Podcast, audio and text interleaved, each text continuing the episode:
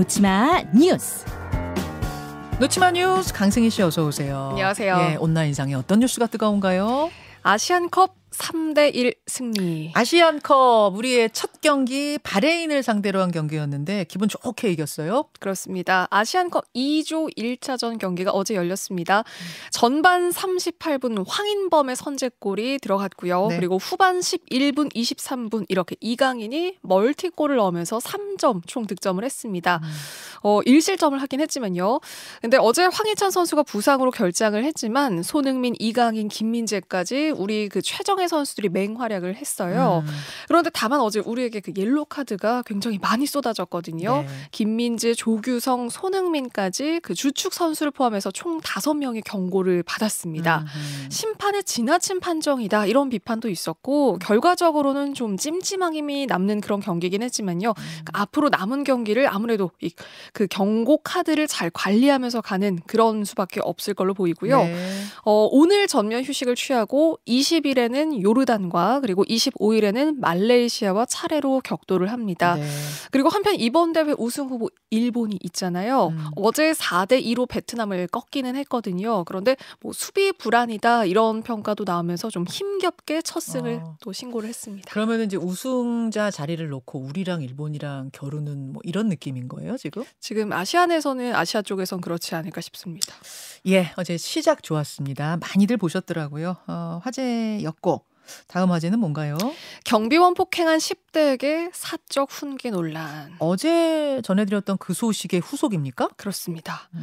어, 이 폭행한 10대 남학생을 개인적으로 혼내줬다. 이렇게 주장하는 영상이 공개가 됐습니다. 아, 어제 못 들으신 분이 계실지도 모르니까 잠깐 네. 설명을 해드리면 경기도 남양주의 한 상가 지하에서 10대 남학생이 70대 경비원을 무차별 폭행하고 네. 어, 그런 다음에 이제, 경비 아저씨가 나한테 스파링을 하자고 해서 한 거다. 네. 일종의 뭐 훈련한 거다. 대련한 거다. 이렇게 황당한 해명을 했던 그 사건 말씀하시는 거죠. 그렇습니다.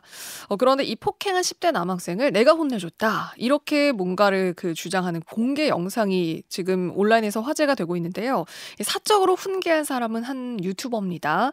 SNS에 할아버지 폭행범 잡았습니다. 이 제목으로 영상을 올렸어요. 음. 영상 속에서는 이 폭행 가해자인 10대 남학생으로 보이는 사람이 무릎을 꿇고 있고요. 네.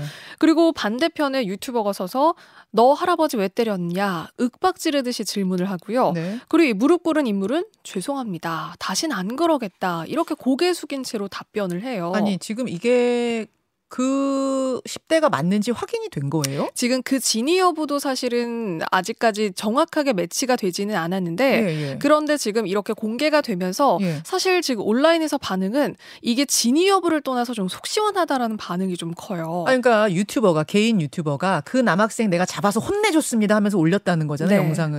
그러니까 10대 남학생이 무릎 꿇고 죄송하다라고 말했다는 거. 그 10대 남학생이 그 10대 남학생인지 알 수도 없고 네.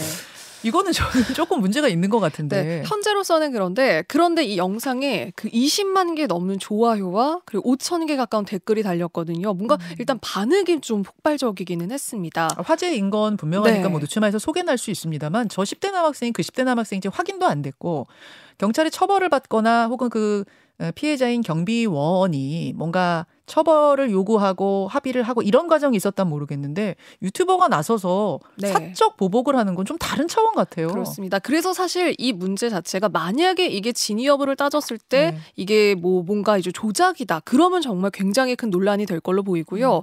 그리고 사실 이 사건도 유튜버하고는 관련이 없는 사건이었잖아요. 네. 그렇기 때문에 이거는 좀 법의 테두리를 벗어난 사적 제재가 될 수 있기 때문에 이것도 문제가 될 수 있다. 이런 네. 당연하죠. 지적도 나오고 있고요. 그리고 저 유튜버는 뭐 정의를 위해 서 내가 그랬다라고 할지 모르지만 사실이라면 저 네. 10대 남학생이 어쨌든 저걸로 다 수익이 창출되는 거 아닙니까? 그런 문제이기 때문에 저는 저런 식의 사적 보복이 과연 맞는 것인가 좀 음. 네. 거기에 의문이 대한, 드네요. 네, 논란이 좀 뜨겁습니다. 좀 문제 같습니다. 다음으로 가죠. 한국인은 혼자가 가장 즐겁다. 이게 무슨 얘기예요? 이게 그 글로벌 홈 가구 기업이죠. 이케아가 그 전 세계 38개국을 대상으로 조사를 한 거거든요. 음. 2023 Life at Home Report라는 걸 공개를 했는데 네. 그러니까 여기에서 이런 질문을 한 거예요. 집에서의 생활 만족하냐 이런 질문이 있었는데 네. 그러니까 여기에 우리나라의 반응이 좀 관심을 모았습니다.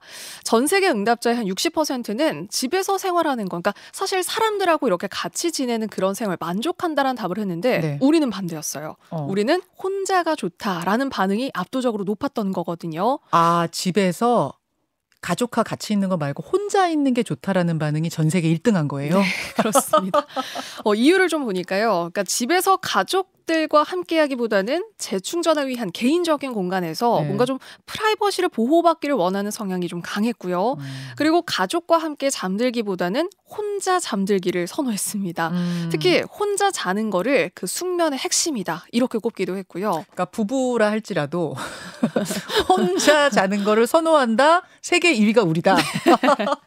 그리고 자기 전에 사랑하는 사람들에게 음. 잘자 이렇게 인사를 하는 비율도 전 세계에서 가장 낮았습니다. 야. 그러니까 조용히 잠드는 거죠. 혼자 시간을 보내다가 어, 이거, 재밌더라고요. 저도 이거 유심히 봤는데 이 조사를 38개국 중에 가족과 함께 있는 시간이 훨씬 혼자 있는 것보다 즐겁습니다. 1위는 아일랜드더라고요. 네, 우리는 꼴등. 네. 근데 반면에 말씀하신 대로 전 세계적인 좀 응답자들은 대체로 음. 함께 사는 사람들과 웃는 게 즐겁고 음. 또 우리하고 반대로 자녀, 손자를 집에서 가르치면서 성취감을 얻는다 이렇게 답을 하기도 했는데요. 그러니까 우리는 또 이것도 반대였거든요. 음. 그러니까 사실 우리가 뭐 집 밖에서 사람들하고 사회생활 하다 보면은 에너, 에너지 소모가 좀 많기 때문이다 이런 음. 전문가들의 분석도 있었고 네. 뭐 회식에다가 점심도 사실 다 같이 먹는 그런 문화잖아요. 음. 그리고 자녀나 손주 육아도 좀 경제적으로 심적으로 부담을 많이 느끼고 있기 때문이다 이런 분석이 나왔습니다. 자녀나 손주를 집에서 가르치면서 성취감을 얻는다라는 부분도 우리가 꼴등을 했더라고요. 네. 이게 결국은 이제 출산율 하고도 연결이 되는 음. 게 아닌가 이런 생각이 들어서 물론 이제 뭐 사기업에서 한 조사지만 네. 참 여러 가지를 생각하게 하는 예, 그런 조사였습니다. 수고하셨습니다. 고맙습니다. 김현정의 뉴스쇼는 시청자 여러분의 참여를 기다립니다. 구독과 좋아요, 댓글 잊지 않으셨죠? 알림 설정을 해두시면 평일 아침 7시 20분 실시간 라이브도 참여하실 수 있습니다.